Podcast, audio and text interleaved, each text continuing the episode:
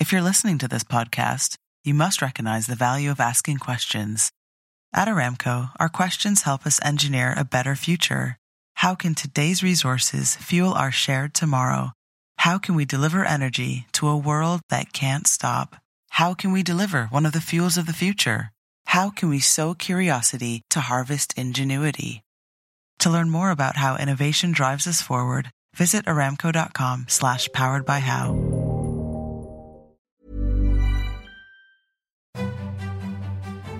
And Seraphina stamped again and clapped her hands with the other witches, and they shook their throats to make a wild ululation that tore at the air like claws. And Will, seated in the middle of them, felt a chill at the core of his spine. Then Seraphina Pekkala turned to Will himself and took his wounded hand in both of hers. And when she sang this time, he nearly flinched. So fierce was her high, clear voice, so glittering her eyes. But he sat without moving and let the spell go on.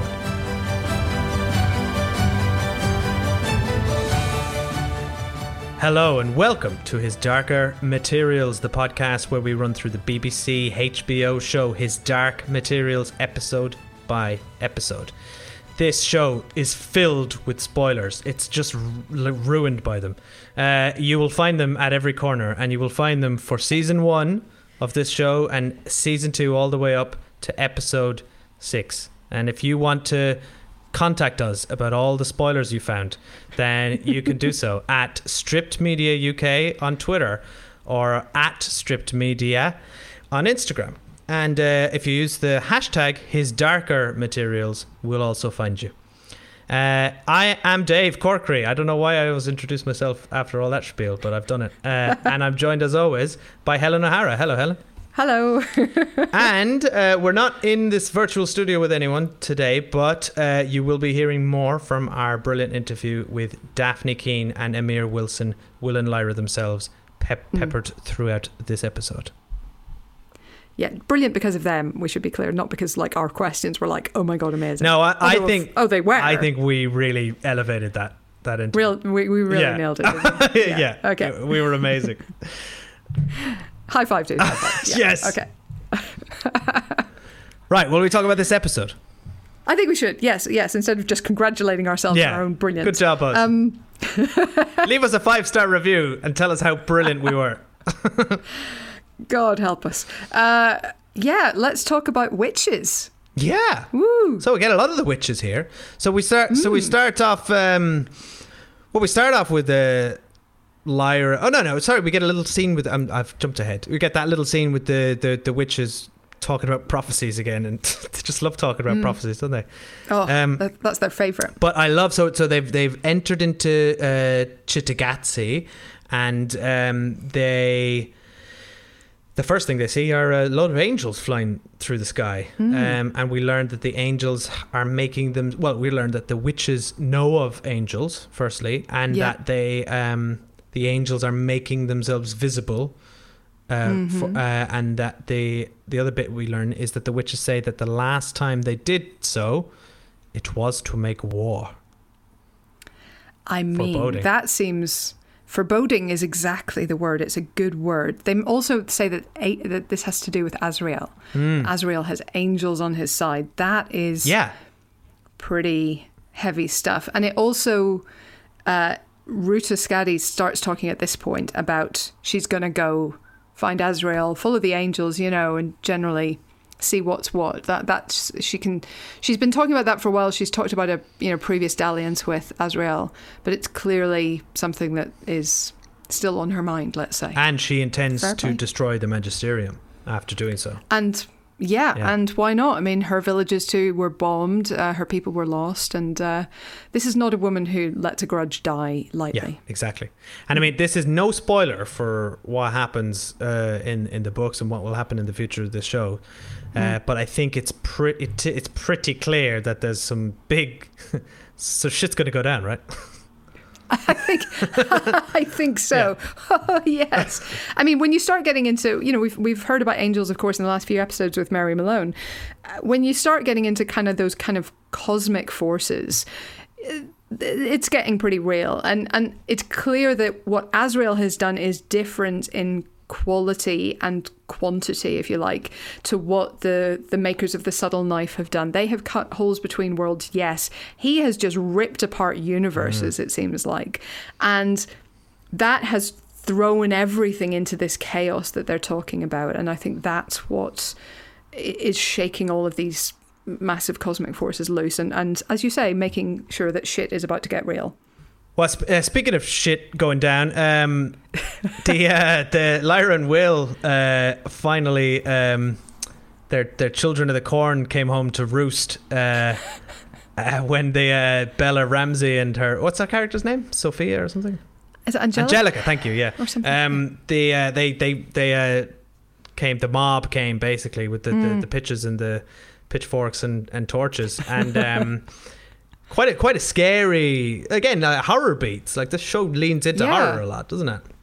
It really does. I mean, th- these sort of you know this, this mob of semi at least semi feral children banging and clattering on the doors you know climbing out the sides of the house basically just laying siege to the place it is really pretty terrifying children of the corn is a, is a good call for that um, and lyra and will are really are running for their lives and they're kind of aware of that. I mean, mm. they have the subtle knife and it's pretty scary and everything, but sheer weight of numbers is going to tell in, in a situation like this, you know?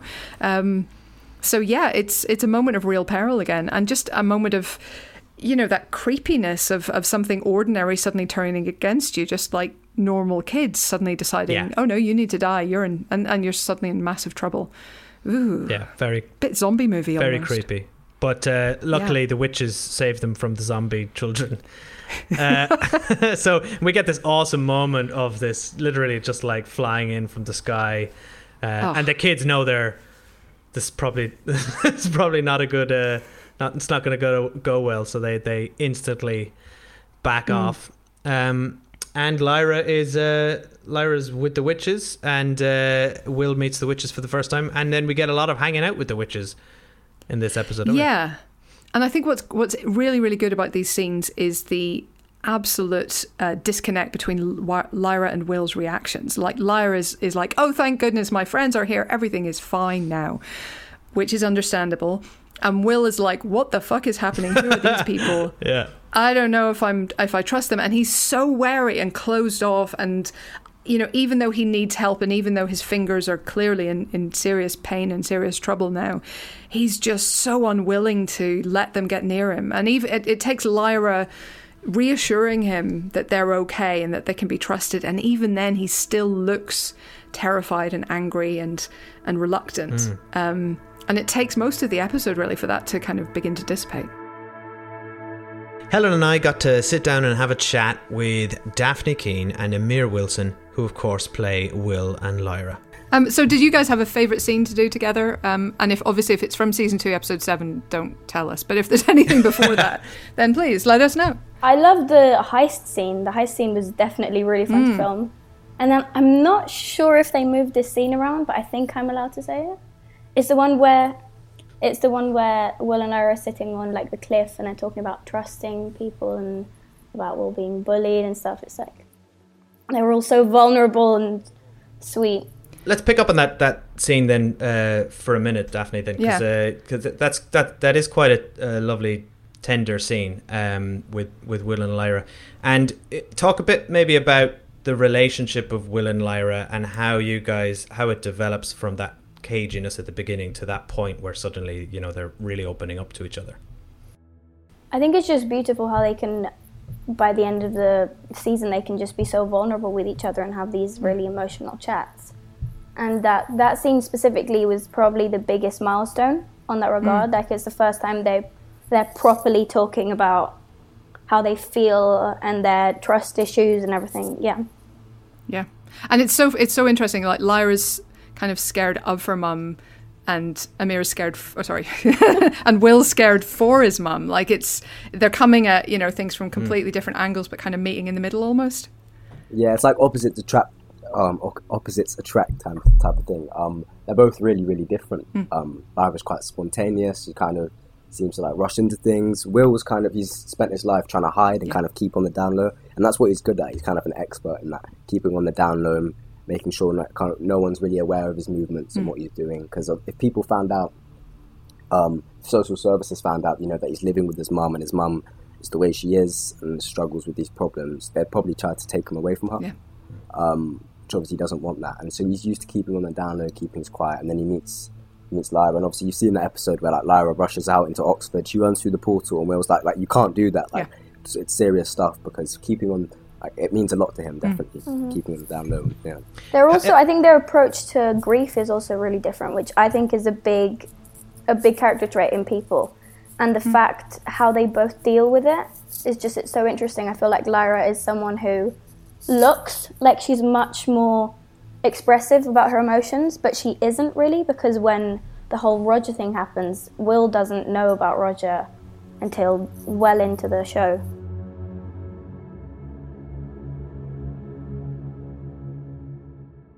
Hats off to Amir Wilson. I think he he uh, he conveys the the pain very well. I thought throughout this episode, like this is Will Will is not well here. He's seriously Yeah. ill. He needs some some of that awesome flora from uh, from Lyra's world, which cannot be found in any other world, unfortunately. Yeah. Chidagatse just doesn't have it, man. It's not. It's not the thing at all. Um, and there is also, I mean, we should, to be fair to him, there is Seraphina's distrust of him as well, and distrust of the knife and the bearer of the knife, Mm. and just, I think, because the witches are maybe so attuned to nature, she's just immediately like, this does not belong. This is not right. I do not trust it. It should not be. And and and her instinct is immediately to kind of get Lyra away from this. Yeah. But she also acknowledges to Will that there is a prophecy that mentioned there's a boy in the prophecy as well, and he, Mm. Yeah. he may or may not be that boy. She won't. she won't give it. She won't commit. go exactly. She's on the fence. Yeah, yeah, she's uh, yeah, but not for long, as it turns No. out. How about well, he, he proves his his mettle, doesn't he? When the uh, they Mm. get that that horrifying scene, another really like horror moment Oh. when the specters pounce on that that witch. Mm. That was nasty. You could you could sense that something was coming, and you know when you see that Seraphina isn't walking in the lead, I was a bit like, oh no, yeah, exactly. Uh-oh. It was a red shirt moment, right? She It it was, yeah. God bless Yeah. her. Yeah, uh, but but yes, it's uh, it's pretty terrifying, and he does race into action. Like he doesn't pause. He. Yeah. You know, goes off brandishing the knife because he knows that that keeps the specters away, and and uh, I think the witches consider him differently after that. You're you're completely right, and and also Lyra and Will I think grow closer in this episode. Like after it's almost as if after com- overcoming his distrust of the witches and theirs of him, um, you know, he he trusts Lyra's judgment maybe a little bit more, and he trusts their friendship a little bit more Yeah. um, than he did before. And it's it's it's a really really again lovely lovely scenes between the two of them. Yeah, this episode is filled with nice character moments, isn't it? It's a it's a it's a much despite the you know prevalent scenes of action in this episode. It's a quiet episode, I think, particularly after the sort of paciness of the the the the, ti the window heist uh, last last episode.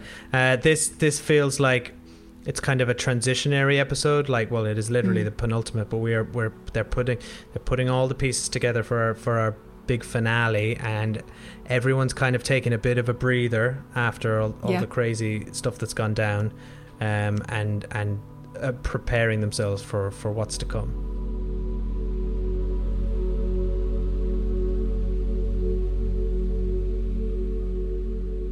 Well, I was going to ask you guys about sort of you know actions and stunts and all this kind of stuff because I think we we talked to you a little bit about it last year, Dafne. But you know, did you have a lot to do this this season? Was there a lot of kind of training and that kind of thing for this for these roles? Not really. Uh, there was a lot of me running behind like Bella Ramsey and Ella. Like it was it was crazy, but it was there was running, but there's not really. I think Amir has more of the fight stuff. I'm very. I, I had I had to drop to the floor a few times and stuff. Remember on set, I dropped in the rehearsal and I proper did it because I've like I, I have quite a lot of experience with fake falling. Don't ask me why and I fake fell, and no one was like expecting it, and everyone got like really concerned. And I was like, guys, I'm just acting. But that was probably the biggest thing that I had to do was just like drop on the floor. And they had all of this like really cool rope fighting like weird scene, which was sick. Yeah. And I just mean, had you got to watch. beat up like 15 guys in Logan. That was pretty cool. Yeah. That's pretty cool. You got to do that. That was fun. That must have been fun. Yeah. No, I um I go on. No, I was just going to talk about the stunts. I know I just we um rehearsed a knife fight. I mean, I remember they never wanted to give me the actual metal knife. They never trusted me with it. They always gave me this plastic thing. Um, But not even in the still over the scenes. Like they just always gave him the knife because he'd break it. Yeah. Like he would have broken it. yeah, probably do something. Um, I fell over a lot with a knife in my hand. I think that's why the, the art, like the props team were really like scared. Yeah, re- quite a wise choice. hmm He fell off a high rock with the knife in his hand, like over me, and then onto another fake rock. You guys might have seen the scene actually.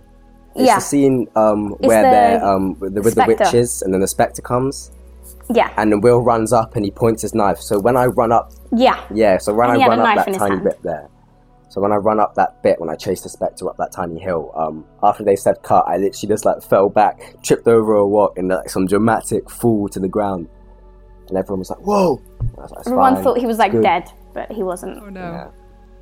I mean, in fairness, I, I I know of a lot of actors who've basically used the the rubber knives throughout their career. You know, just aren't trusted with the metal ones. It's probably wise. Yeah, leave that to the professional stunt people. I think.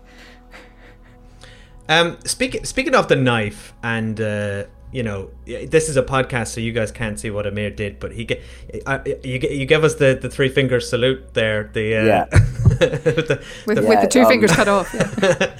um, what can, can you tell us? Like, was it uh, you know from a practical level? Are you just hiding those fingers in the bandage, or was it CG edited out, or So it was basically a prosthetic glove that they'd like slide over my fingers. So they'd tape my fingers back in the morning. Um, so they take them back. I mean, obviously, I know it's a podcast. You guys can't actually see what I'm talking about. but I've been tape- doing it. Yeah, they'd take my fingers back, um, and yeah, for the whole day, and then they'd slide this glove, glove on, and then obviously make it seamless. They put blood on it, put you know like gruesome stuff on it to make it look yeah exactly all of that stuff to make it look all gruesome and bloody. And I kind of just stayed in it the whole day, and then at the end of the day, I got to take it off. Yeah, Oh, shout out Laura nice. Adet. Shout Yeah, out. exactly. She's Laura so Dex, good. prosthetic artist, amazing. Yeah, it was.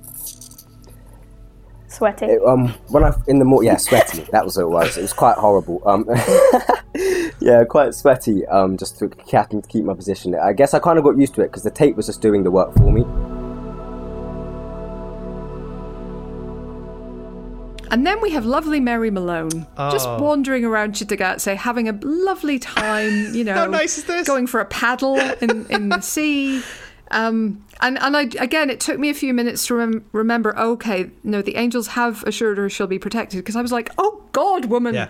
why are you just sitting there reading your book? No. and we we literally fine." see the uh, the angel like hovering over her, right? Because they're they're visible, or at least the girls do. Uh, I don't think Right, I don't think she uh, Mary Malone herself hasn't no. has hasn't spotted them. But yeah, you're right. It's like it's it's very much like Mary Mary's on so, sort of like Sicilian holiday, uh, just Yeah. like kick, kicking back, reading a book, uh, just the, Bi- the not, Bible. Not to, not to get Disney's lawyers after us again like last week, but, you know, it's a jolly holiday with Mary. oh, Anyway, strong. eh? Thank you. Strong thank you. work. Fine work. That's why they pay us the big bucks, guys. That's why we're such good podcasters and interviewers. uh, can we talk about the um the the Mary moment later though with the Angelica and um Paul Paula is it? Uh, Paola, I think, yeah. um, the two girls um, who have this encounter with uh, Mary Malone, this heartbreaking in- encounter Mm. where um, you really see the devastating effects of children without adults and without yeah. supervision and without love and affection. You know that she that that bit really got to me when she asks if she can Mm. have a hug. It was really unexpected, um, and really just like uh, cut me deep. And the um, oh, yeah. and when Angelica says, then you know just the, the, the just the mundane things like can you uh, make us have baths and tell us what to do and all that. They miss they miss um, not just their their parents but just like the structure and direction and the Mm. uh, the guidance uh, um, that adults bring. You know this and it's Yeah. kind of like free the dangers of the the, the of free will too much not free It's will. but- yeah, it's just a, a desperate hunger for normality, isn't it? Yeah. And, and and affection and and someone caring for you, just anyone. It doesn't matter who at this point, but just someone taking responsibility for looking out for you. It is really heartbreaking, and I think it's I think it's actually important that it's there and it's really a good corrective if you like to the earlier scene you know this isn't just lord of the flies they're not just savages they can do savage things maybe sometimes and they can you know go a little bit crazy and, and and they could have done something very violent at that point but they are still kids and they are still innocents and they are still you know not really fully responsible for what they do you know they're, they're still in need of guidance and in need of structure and, and baths and somebody telling them what oh, to do do you know they and it's baths? And it is just it is you're right it's just really really heartbreaking and i think it's such a it's such an important scene to be there. It's only a wee tiny beat but i think it's just great. And and you can see mary is really kind of torn up to have to say no I, i'm i'm i'm not staying i'm just kind of passing through. Um yeah it's it's that's pretty it's pretty heartbreaking all around i think that moment Let's talk a bit about uh, Chittagaza. Did I say it right this time? I'll never get it right. isn't it gatsy Chittagazzi. Chittagazzi. Thank you, guys. It's just, just I think Italian. Um, so we spend a lot of time here in this in this season, and so do you guys. Literally, what was I mean? What, could you talk t- talk to us a bit about the um, the set itself and uh, you know what it what it looked like and what it was? Did it was, it was a living, breathing kind of place, or what was it like? It was incredible. It literally, you stepped, it was basically, it looked like wood from the outside, and then you stepped in and you were in a city. It was, it was honestly incredible. It was really helpful because you could really, you could just act. You could proper feel like you were there and not just pretending against green screen, which is usually what happens. Yeah. On the back lot of the studio, they had like basically built this huge, huge, yeah, like Dafne said, like it's a little town, a little village, and they had the tower you see. That was actually apart from the top bit with a knife sticking at the top. Other than that, that was CG, but the actual tower was built. Um, that square, the whole, everything you see us running in, that was actually just built in the back lot. Um, and yeah, I remember the first day we got with all the kids who were the Chittagazzi kids, like obviously Angelica, um, Paolo, and all of them. That we got to go and then we got to wander around. There's actually like bakery shops, there's barber shops, there's like a, a grocery store. Um, yeah, it was It was really, it was cool. really felt- crazy. It had like you could just walk into the place and it wasn't just empty. It had every single like little product and stuff. It was really fun. I think it was so like they could shoot in any direction Yeah. and kind of just not have to shoot off, off a green screen. I think it was just easier, um, and it was easier for us as well. Really immersive. yeah it does it does massively help when you're not like completely surrounded by green screen and yeah you, you used to hear stories in the old days about people getting green screen sickness after spending all day shooting like broomstick flying or something they would literally start throwing up so you know at least you escaped that so that's good and even Will and Lyra's house, that was a three-story house. That was that was in the indoor part. We the had- indoor but bit yeah, they had, the like, house. two different sets, which is I would say they had Will and Lyra's house and a couple streets inside the studio. And that was a we had a three story house with like the restaurant downstairs, working fires. So when I'm cooking, you can actually it was actually hot, which was they were Oh, kind of worried because I'm very clumsy. But I, I know we, we experienced just- that at the top of the episode. Not real baths though. I was I was bathing in oat milk. oh You in that scene? I'm bathing in oat milk. Yeah. that's very So cleopatra put- yeah, yeah. So they yeah like warm warm water, lukewarm water. I emphasize lukewarm. Um, and they tipped like um a whole bottle of oat milk in there, and it just made it cloudy. It was quite um, yeah. funny story, we had we both had to take a shower at one point, and I was told there was going to be water, but Amir wasn't. So they were like, Amir was like, "So is the water going to drop?" And they were like, "No, you're just going to be dry, just going to get exasperated, and nothing's going to happen." And Amir just goes. I, was, I remember I was in the tent. I was uh, watching the scene, and I wasn't. No one was told there was going to be water apart from the water guys. And then suddenly you just hear, ah! just Amir in the shower, freezing to death.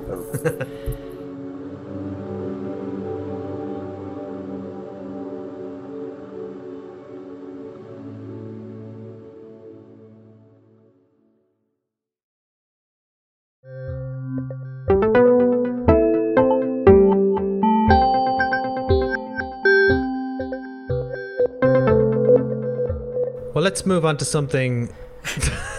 with no heart Uh, so Lord Boreal and Mrs. Coulter have made their way into uh, now, after uh, after their their plotting um, in the previous episode, and this plot is mainly uh, to do with Mrs. Coulter taming the specters, uh, which is what well, chilling, I think. But the- what's interesting is just kind of the build up to that. You know, we see this the scientist in Mrs. Coulter again. You know, she's looking around the city, she's observing, she sees somebody who's been severed, um, and she starts studying them, right? And she's uh, observes that.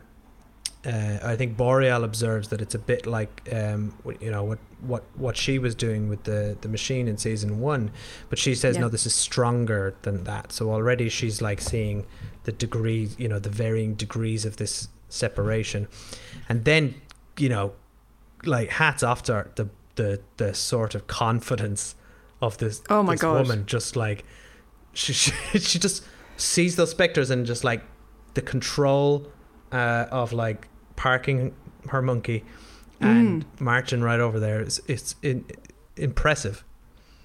It is. It's it's a real faith in your own, let's say, scientific theory. You know, she has a theory about what the specters are, what they do, what they feed on, and she literally risks her life on that theory. She's that confident in her own ability. I think this is. I mean, this is very much what she and Asriel have in common. They have absolute faith in their own abilities and will do anything to prove themselves right if they think it's necessary. Yeah, exactly. And I mean, that scene where she basically shuts down her daemon is really sinister. Like the, the way he just sort of folds up on himself and, and sits like a statue. It's like Yeah. something, a switch has been turned off inside him. He's just completely vanished. Yeah.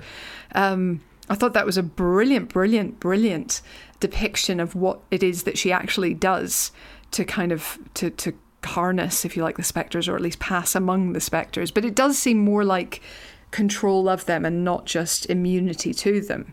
You know, they're they're fascinated by her, they're interested in her, but they're not pouncing on her. That that moment where she reaches out to one and it's I, I wasn't clear if it kind of flowed around her or if it literally split into two at that point but it's uh, it's almost like in the abyss where the the the water Yeah. snake if you like comes out and and, and talks to them it, it almost felt like that it felt like there was an element of communication and maybe of something passing between them it's really eerie Yeah, for sure. The, uh, it's interesting what you said. I hadn't considered that. They're sort of they're fascinated by her, um, and she does appear to have some sort of dominance over them now. Or Mm. they they were you know um, they, she, they kind of followed her hand a bit, didn't they? yeah as, as she sort yeah. of guided them. And I think what um, the the other thing that's interesting about I, I agree with you that the scene where she that, in that scene where she um, conveys that deep self control over her Mm. daemon and her inner self, it is chilling, and it's also presented here as a very powerful and useful tool. Um, Mm. and in the last episode we saw it to be to have practical effects.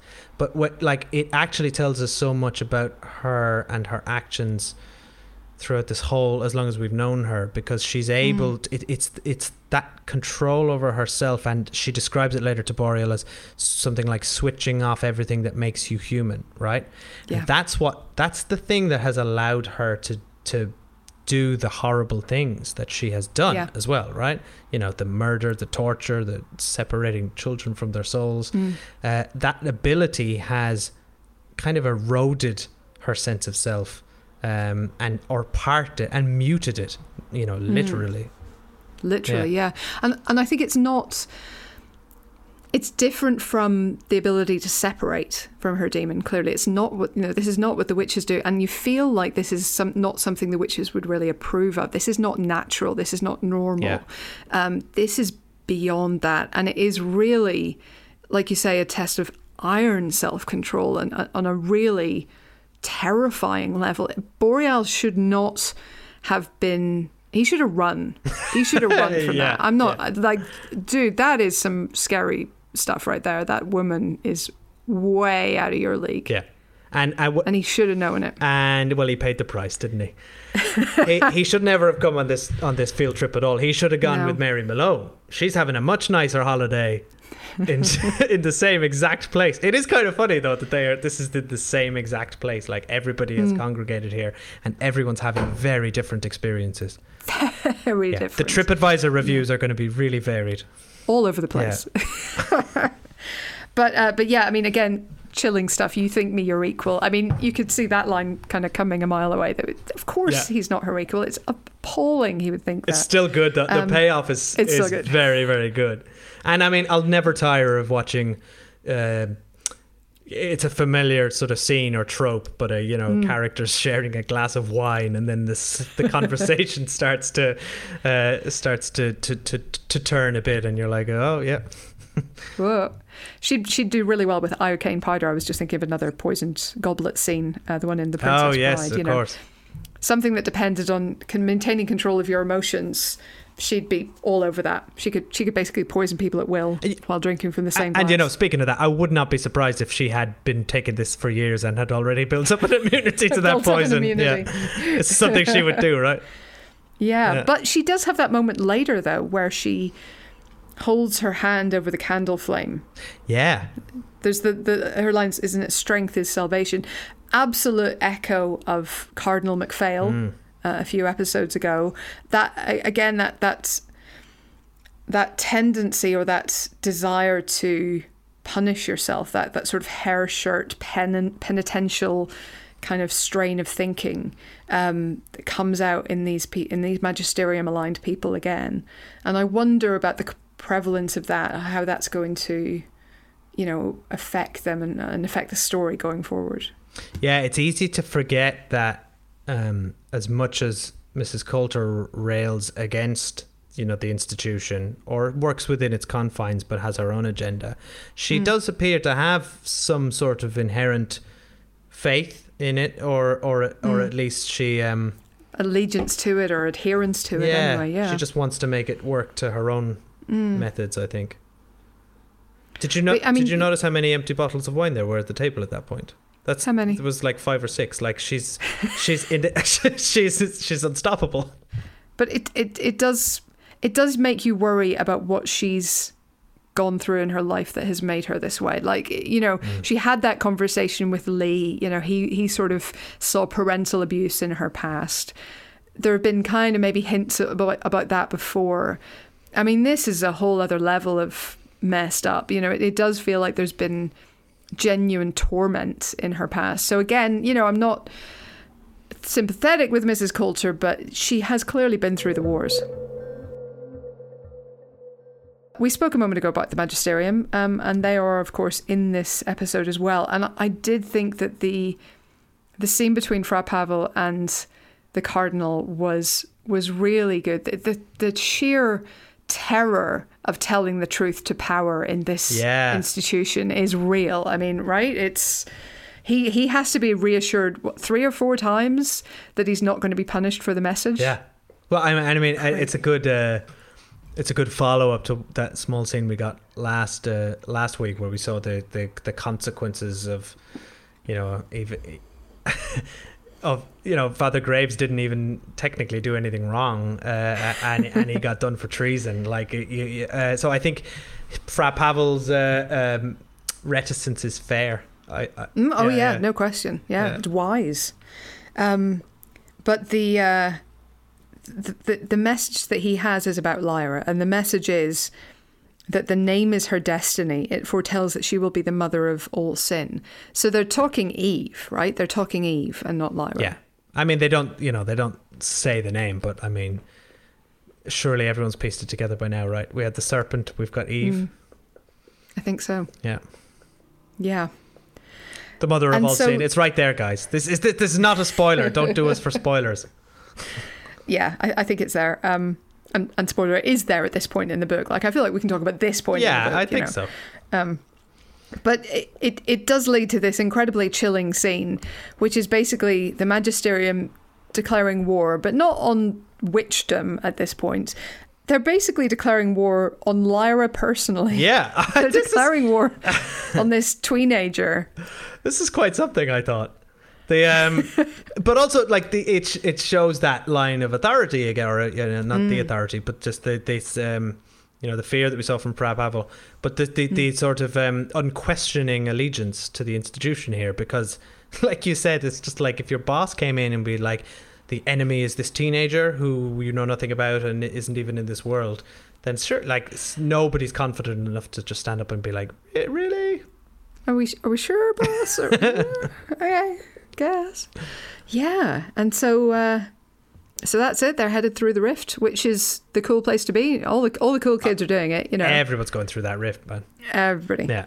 Lyra and Will. Well, Lyra already did. You know, the witches did.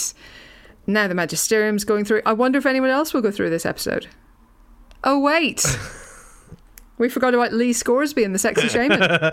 um, yeah, so they so they've gone through as well uh, with the magisterium in hot pursuit, and um, yeah, we get we get quite a few scenes of Lee and uh, and Jopari in this. Uh, uh, I, I keep thinking it's Pope Popery, but it's a little bit a little different. Um, they uh, we get scenes of them kind of bonding, kind of, don't they? This sort of uh, light sort of banter. Uh, you know, they're playing with each other a bit. I think, uh, you know, jo- John Parry, Stanislaus Grumman, Potpourri's uh, sense, sense of humor is, is is coming through. You know, the lighter gag, the uh, you know, you we think he's going to produce fire and he produces a lighter. Even even though that was so obvious, uh, I, I, quite, I quite enjoyed it anyway. Yeah, it's it's a it's a lovely little um, relationship. I mean, again, it's been done in cinema before. It's been done on TV, but this, you know, where you've got somebody's being slightly mystical and the other person just rolling their eyes relentlessly and just, oh, for God, will you just give me a straight answer? yeah. So the whole just keep us flying. The wind will be on our side. And it's like, well, okay, yes, but it's also on their side, so I'm not sure how that helps. You know, it, it it's this kind of bickering that that is really good. But um, but he also does have the skills. You know, he's, Yeah. he's got as you were, uh, as you might say, mad skills. Um, takes down one zeppelin, is it with lightning, or two with lightning? Ah, something like and that. then sends and then gives them an Alfred Hitchcock nightmare and sends the birds after them. it's pretty badass, to be fair. It was pretty cool. Yeah. It was it was it was a little bit Indiana Jones and the Last Crusade as well, where uh, Doctor Jones Senior, you know, with his umbrella on the beach, Oh yeah, yeah, yeah, yeah. brings down the German plane. Yeah. A little bit like that. Fly yes, land no. Let my armies be the birds of the air. Oh, very good. um, yeah, it was. Uh, he's an interesting character, um, and I'm very much looking forward to his reunion with Will, uh, as we as we all are, surely. Which I feel like we're gonna get next episode. yeah, I hope so. Yeah. It's gonna be yeah, it's gonna be interesting. He's he's an interesting mix, isn't he? Of, you know, he has these really relatable moments. He he really did win over Lee by talking honestly about his past and about his family, um, and equally this you know irritable, irritating tendency to you know pull up his hood and, and go into a trance Yeah. and just not communicate. So uh, he's yeah he's a he's a nice mix of extremes. The the shaman Jopari. Potpourri. and of, and of course they they crash or whatever. Um, Oh yeah, I mean that was always pretty Yeah. much going to happen, right? and that's where we'll leave it. Oh my god, so much to come next week. Yes, looking forward to the finale. We did it, Helen. I mean, we didn't woo. do anything. We just talked about the TV show. But uh, Hey, we it. talked about it sometimes for more than 20 minutes. Yeah, and, that's true. You know, it's been a real marathon.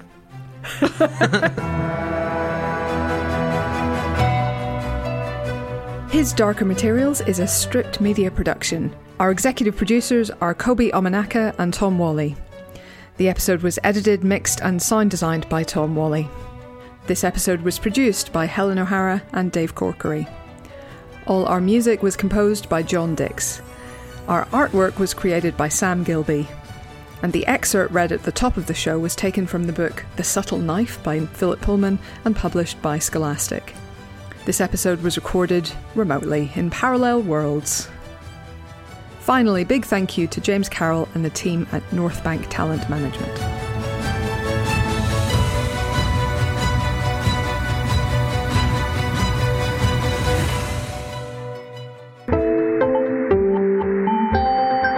You just heard a stripped media production.